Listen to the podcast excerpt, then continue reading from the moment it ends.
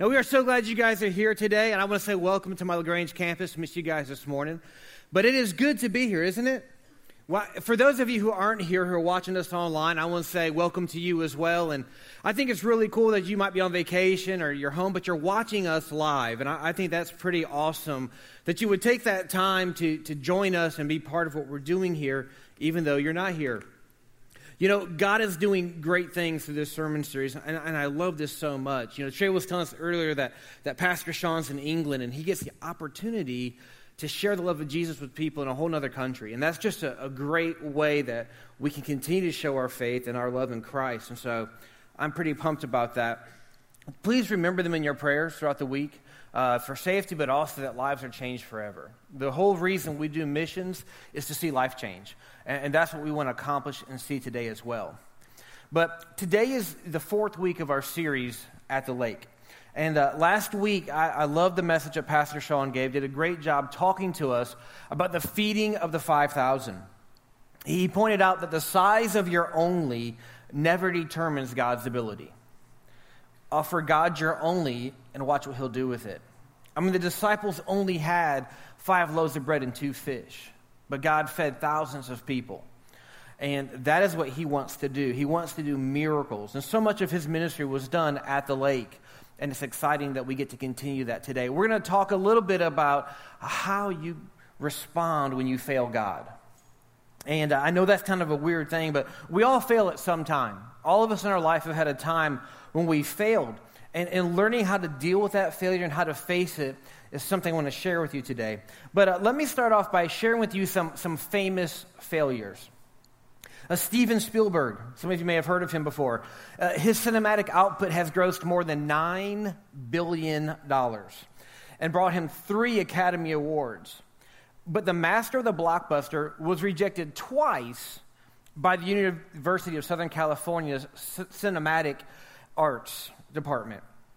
Uh, Thomas Edison in what might be one of the most discouraging statements from a teacher ever, Thomas Edison was told by his teacher that he was just too stupid to learn anything. Edison went on to hold more than 1,000 patents and created the phonograph and the electrical light bulb. Walt Disney. All of us love some Disney. Can you imagine your childhood without Disney? Some of you can't imagine vacation without Disney. But Disney could have easily not have happened if he would have believed his first editor who told him that he lacked imagination and had no good ideas. Or Albert Einstein.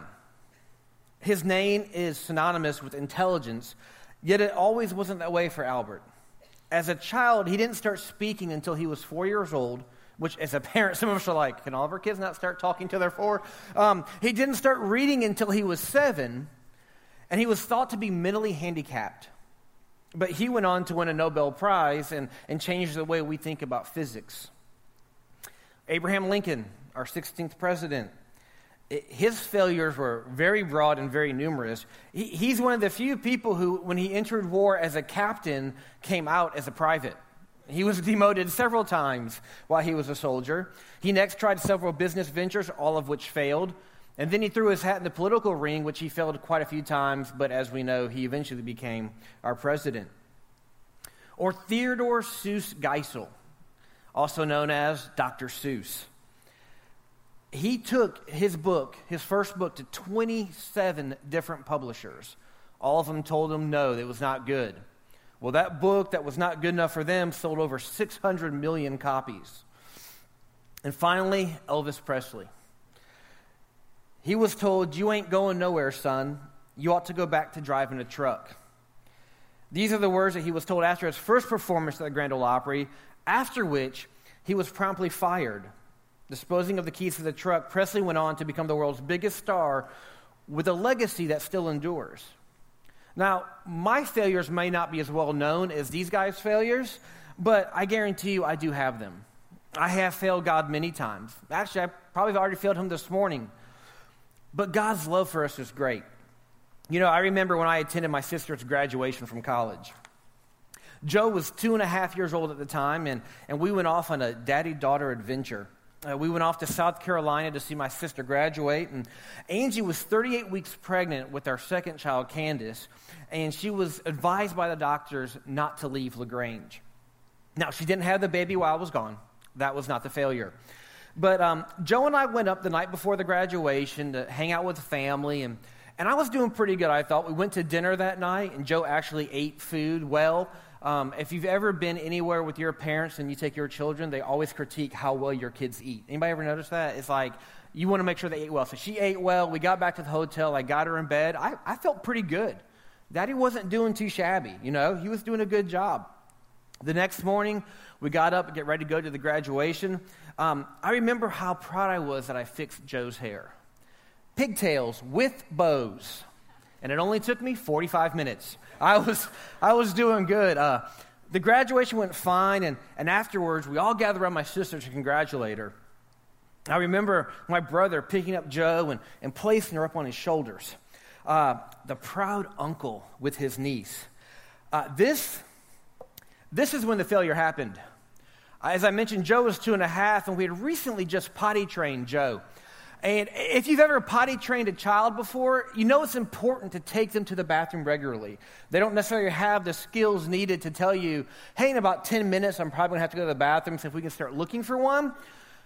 So there my brother stood with my daughter on his shoulders and her peeing all over his neck and his back. As a father, I had failed. On the other hand, as a brother, yeah, epic victory right here. Yes, yes, indeed. But if any of you ever had an experience like that, where you're trying so hard to do everything right, and then you fail, uh, what do you do then, and, and how do you recover from that? Well, the first week of our At the Lake series, Pastor Sean shared with us how Jesus first called his disciples. Now, today, we're going to look at a second calling that is strikingly similar to the first. It's almost like disciple deja vu. So today, we're going to look at a second calling that's strikingly similar to the first. It's kind of like disciple deja vu. The difference with this calling is Jesus has already spent three years teaching his disciples. He's, he's actually already died, rose from the dead, and then he comes and calls his disciples again. But this second calling that he does is about restoration. Now, the dictionary defines restoration as the action of returning something to a former owner, place, or condition. Now, when we have a relationship with Jesus, our enemy, the devil, will do everything he can to keep us from following him. He will distract us, tempt us, he'll even lie to us. And all of this causes us to fail in our relationship with God. You know, Satan wants to remind us of our sinful nature. But God wants to restore us to Himself, to bring us back into relationship with Him. So when we fail, that doesn't surprise God. He, he knew we would fail. But He's not as concerned about our failures as He is our response to those failures. And so if you have your Bible app or your Bible, you can turn with me to John 21. We're going to kind of park there for today. And let me give you a little bit of background before we get to that passage. If you know the story of the crucifixion at all, uh, Peter, before the crucifixion, had told Jesus, No matter what anybody else will do, I will always stand by your side. I will never leave you. I am here for the long haul. But Jesus looked at him and said, I tell you what, Peter, before the rooster crows, you will actually have denied me three times. And Peter's like, Nah, I ain't going to do that. Well, then guess what happened? Peter denies Jesus three times and a rooster crows. And, and he is devastated. As a matter of fact, scripture tells us when the rooster crowed, Jesus looked up at Peter. Peter saw him and he just took off. But after the crucifixion, Jesus rises up from the dead and he shows himself to the disciples. After that showing, the disciples leave Jerusalem. And that's where we're going to pick up our passage today. So, John 21, starting with verse 1. After this, Jesus revealed himself again to the disciples by the Sea of Tiberias. And he revealed himself in this way Simon Peter, Thomas called the twin, Nathanael of Cana in Galilee, the sons of Zebedee and two of the other disciples were together. As Simon Peter said to them, I am going fishing. They said to him, We will go with you. They went out and got into a boat, but that night they caught nothing. Just as day was breaking, Jesus stood on the shore, yet the disciples did not know that it was Jesus. Jesus said to them, Children, do you have any fish? And they answered him, No. He said to them, Cast the net on the right side of the boat, and you will find some. So they cast it. And now they were not able to haul it in because of the quantity of fish. That disciple whom Jesus loved therefore said to Peter, It is the Lord. When Simon Peter heard that it was the Lord, he put on his outer garment, for he was stripped for work, and threw himself into the sea. The other disciples came in the boat, dragging the net full of fish, for they were not far from the land, but about a hundred yards off. When they got out on land, they saw a charcoal fire in place, with fish laid on it and bread. And Jesus said to them, Bring some of the fish that you have just caught. So Simon went aboard and hauled the net ashore, full of large fish, 153 of them. And although there were so many, the net was not torn. Now I want to pause right there and I want to ask you a question. When you think of the disciples, what thought comes into your mind? What do you think of? You know, I used to think of the disciples as this, you know, scrawny little group of men, balding, kind of short, losing their hair, glasses, just kind of a, a dweeby looking group, if you will. But then it's funny how when we read scripture, we just kind of read through it and we don't really think about it. We just read things, okay, okay, that's good. About seven years ago, I was a youth pastor and I took a group of students to a camp. And I remember the skit guys were the speakers at this camp. Now, if you've never heard of the skit guys, I would encourage you to go home and look them up. They're, they're two very funny guys, and they share a lot of humorous stories. But one of the things they taught us at this camp was to read scripture, pause, and then think about what you just read. And not just from the, the biblical standpoint, but like the physical, actual, like, did you just read what the words you just read were? Now, that's really changed the way I read Scripture and I look at things. And I want to share with you a little bit about that today. You see, if we were to truly understand what is happening in John 21, we must pause and think about what we just read. You see, we need to understand who the disciples really were. We need a clear picture of them. Um, now, let's take Peter, because he's my favorite disciple. Uh, not only is he my namesake, but I also feel like I, I act like him sometimes. Now, now, Peter was a pretty impulsive guy. If you recall, when, when he heard it was Jesus, he just he didn't even wait for the boat to get to shore. If you recall, he just threw on his shirt and he jumped in the water and swam to shore. He couldn't wait to see Jesus. Now, the catch was so heavy, we read, that the remaining six guys in the boat couldn't bring it in. So they just kind of rowed the boat ashore, dragging the net behind them. And that's what it says in Scripture. It says, So they cast it, and now they were not able to haul it in because of the quantity of fish. But then Jesus tells Peter to go get some fish. So what happens? Now we just read it. We'll read it again, verse 11. So Simon Peter went aboard and hauled the net ashore, full of large fish, 153 of them, and although there were so many, the net was not torn. Peter by himself just went and hauled a net ashore that six other dudes together couldn't do. Peter was a beast. Again, much like myself. yeah. So I had to read. Wow, that was a little too emphatic there. Thanks. I had to rethink everything I'd ever read about Jesus and his disciples. I mean, they weren't this scrawny, timid group. Well, Matthew, maybe Matthew was. He was a tax collector after all, so he probably actually was balding and wearing glasses. So that's just about him. But the rest of these guys, if you recall, were all manual laborers before Jesus called them. These were strong men. But then you have Peter, and he was just massive. I mean, he was a beast of a man. And, we see this other places in Scripture. If you think about when Jesus was arrested in the garden, you remember a group of soldiers came to arrest Jesus? And then Peter stepped forward, he drew out a sword, and he hacked off Malchus's ear. Have you, have you ever thought about that story? Don't you find it odd that those soldiers didn't attack the rest of the disciples? I mean, I don't know what history you read, but usually when there's a group of soldiers and they're attacked, they retaliate and they fight back. But these guys saw Peter standing there with a sword and were like, nope, nope.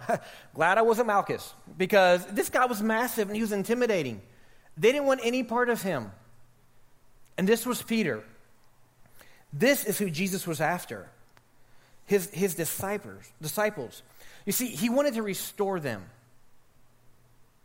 You see, because Peter oftentimes meant well, but very often he didn't do well. Now, in July, my wife Angie and I will be married for 17 years. and uh, bless her. If you see her, pray for her. it's been 17 years. But many times in our marriage, you know, I've wanted to help out, I've wanted to kind of chip in. And so I'll come home from work and I'll just jump into doing stuff. I'll just get into, like, here, I'm going to start helping. Now, the problem with that jumping in is usually it's pretty selfish. It, I end up helping the way I want to help out. And, you know, which is usually centered on doing tasks. Here's a little checklist. I can check them off. It's, it's centered on what I can do. While these tasks eventually do need to get done, they usually aren't the most pressing thing in that moment. You see, I failed by not asking her how her day was and what's the best way I could help out. You see, she's with the kids all day. All day. Getting the, I'm hungry. She touched me. I'm bored. And so many times the best way I can help her is to help with the kids. Now, I'm not talking about the let's all go sit in front of the TV and kind of helping with the kids, but actually interacting with the kids and, and helping them not to always say, I'm hungry or I'm bored, but to really spend some quality time with them. Not just doing tasks to be doing tasks, but by being thoughtful and intentional, by stepping in. You see, before Peter met Jesus, he was proud, he was arrogant, self confident, impulsive, and unreliable. But after Jesus, he was deeply humble, had an unshakable confidence in God, and unwavering faithfulness. So then, why is it important that we understand why God wants to restore us? Now, you may have heard that God loves you just the way you are, but He loves you too much to leave you that way. It was very true. Well, let's look at how Peter is reinstated by Jesus. Picking up again in verse 15 of John 21. When they had finished breakfast, Jesus said to Simon Peter, Simon, son of John, do you love me more than these? And he said to him, Yes, Lord, you know that I love you. He said to him, Feed my lambs. He said to him a second time, Simon, son of John, do you love me?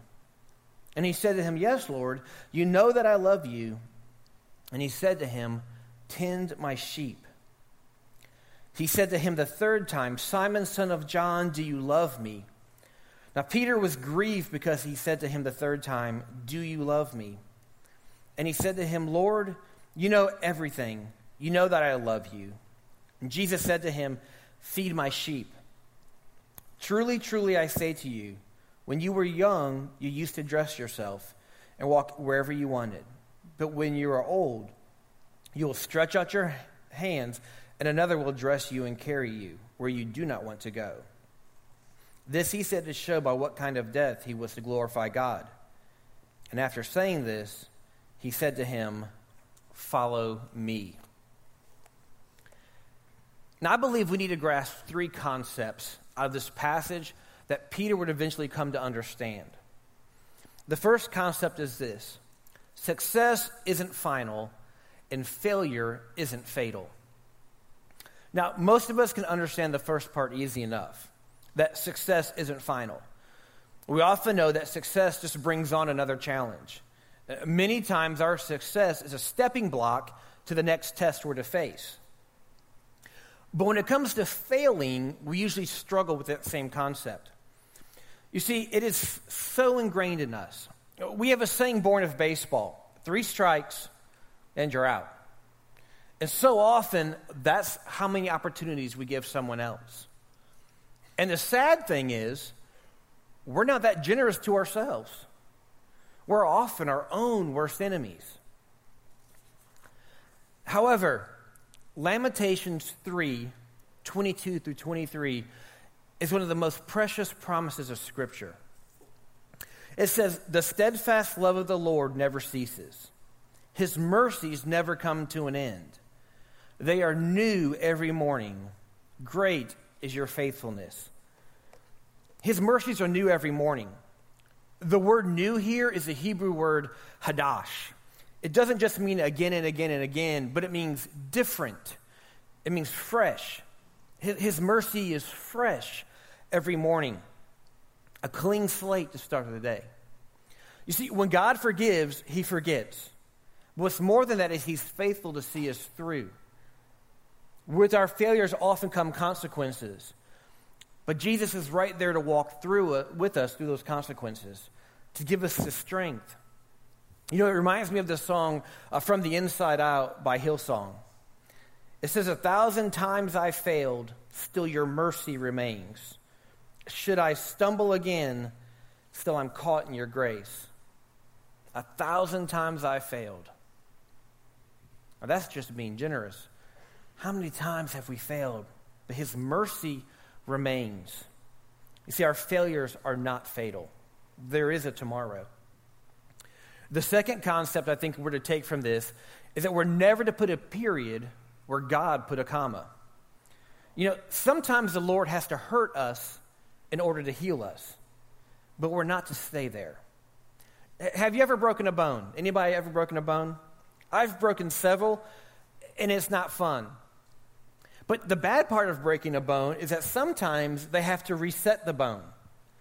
In other words, you're already in intense pain from breaking this bone, and then this doctor comes up and grabs you where you're hurting really bad and like resets it. In other words, it's like cruel and unusual punishment that they're breaking what's already broken. But if you want it to heal correctly, that's what has to happen. And so what we see here in Scripture is that Jesus asked Peter the same question three times, one time for every denial. You see, Jesus knew he wanted to reinstate Peter to what he wanted him to become. And he had to address the denial. You couldn't just gloss over it. And so, three times he asked them, Do you love me? So, in the brilliant fashion, Jesus healed Peter by hurting Peter. If you want to be used by God, you better be willing to endure some temporal pain for eternal gain. The healing may be in the hurt. I think the last thing that Peter is going to got from this passage and something we need to look at is that failure is an event, it is never a person. Now, this is one of the greatest tools of the enemy. He wants us to believe lies about ourselves. I remember the first time I went snow skiing. Uh, Angie and I went with some other couples uh, up to Gatlinburg for a weekend, and, and one day we decided that let's go, let's go skiing. Now, I had grown up in the snow my whole life. Grew up in Michigan, Missouri. I'm used to the snow, but the only thing is it's kind of flat. So we would sled or ice skate, but I, I'd never skied.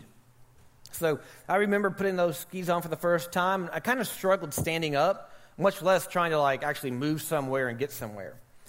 But then a couple of guys in our group passed by and were like, come on, let's go to the top of the mountain. Now, I'm a man, which means two things.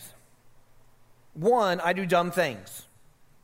Two, I'll do even dumber things when someone challenges me. so, off I went to the top of the mountain.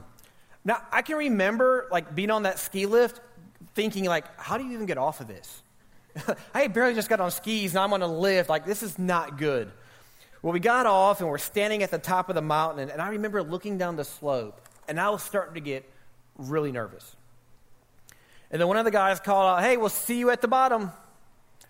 Now, I don't know if it was all the clothes I had on, but I must have misunderstood them because I think he, I thought he said, Go down the hill on your bottom because that's how I went down that hill. I must have crashed like two dozen times.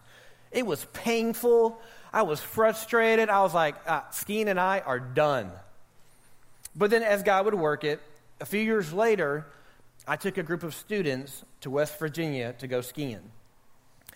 And I remember thinking, okay, I'm going to try this one more time. And I actually did pretty well. And, and God showed me three things through that. First, you're never too old to start out on the bunny slope. Uh, second is to know your limits. But third is you can't let your past mistakes define you. See, when we sin, it is natural to feel guilt and shame. As a matter of fact, guilt is a tool the Holy Spirit uses to prompt us to ask for forgiveness. However, God offers us complete forgiveness. Romans 8, one of my favorite passages of Scripture, says this. If you'll turn with me to Romans 8, looking at verses 1 and 2. There is therefore now no condemnation for those who are in Christ Jesus. For the law of the Spirit of life has set you free in Christ Jesus from the law of sin and death. And again, we see in verse 37 No, in all these things we are more than conquerors through him who loved us. God says you're more than a conqueror, not a failure. Uh, Jim Elliot, I don't know if any of you know who he is, but he was a missionary to a group of natives in Peru. Uh, he and four of his fellow missionaries were trying to reach an indigenous group of people when they were all killed by those people. But this is one of the things that he said Most laws condemn the soul and pronounce sentence. The result of the law of my God is perfect. It condemns but forgives. It restores more than abundantly what it takes away. You see, neither our successes nor our failures define us. What God says about us is what defines us. And He says that we're more than conquerors, that we're children of a king, that we're a prince or a princess, that we are loved. So, then what does a restored life look like? I believe the restored life is a life that reflects Jesus. I believe a restored life is a life that has compassion on other people. I believe a restored life is a life that doesn't care what people in this room think of them or anywhere else in the world think of them because they're too focused on what God thinks about them. But why does it matter if I'm restored or not? Isn't it just my business?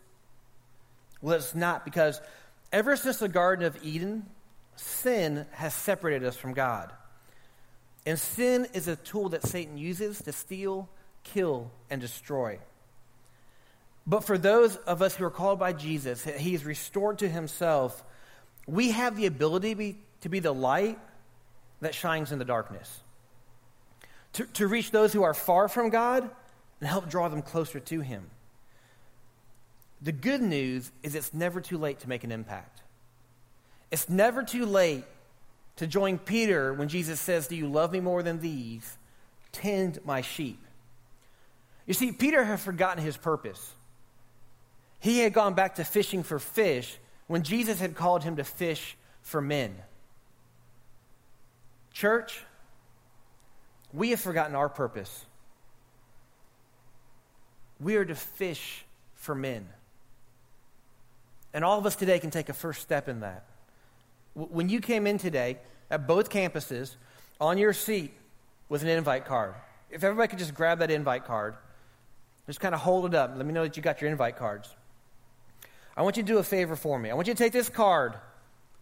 I want you to put it in your pocket, put it in your purse, put it somewhere where you won't lose it. And then I want you to pray that God would reveal to you today someone who needs to be restored that this coming week that you'll run into somebody who needs to be restored. And here's the crazy thing if you ask God for that, be ready because He will give you somebody this week for you to give that card to. Now, listen, I know inviting someone to church doesn't mean they'll come to know Jesus. But I know this if they come here to Southcrest, they will definitely hear about Jesus. And what's more than that, is they'll get to encounter people who themselves have been restored, who love on them and encourage them, and who want to be part of their lives. You see, we need to get back to what God has called us to. to fish for people. But some of you in this room today might be struggling with that concept because you yourself might need to be restored. You might be saying, I don't have to ask God who needs to be restored in my life because that's me. Well, I have good news for you today as well. Today is the day. Today is the day to not let your past define you anymore, but to let God define you. He's ready. Are you? Let's pray.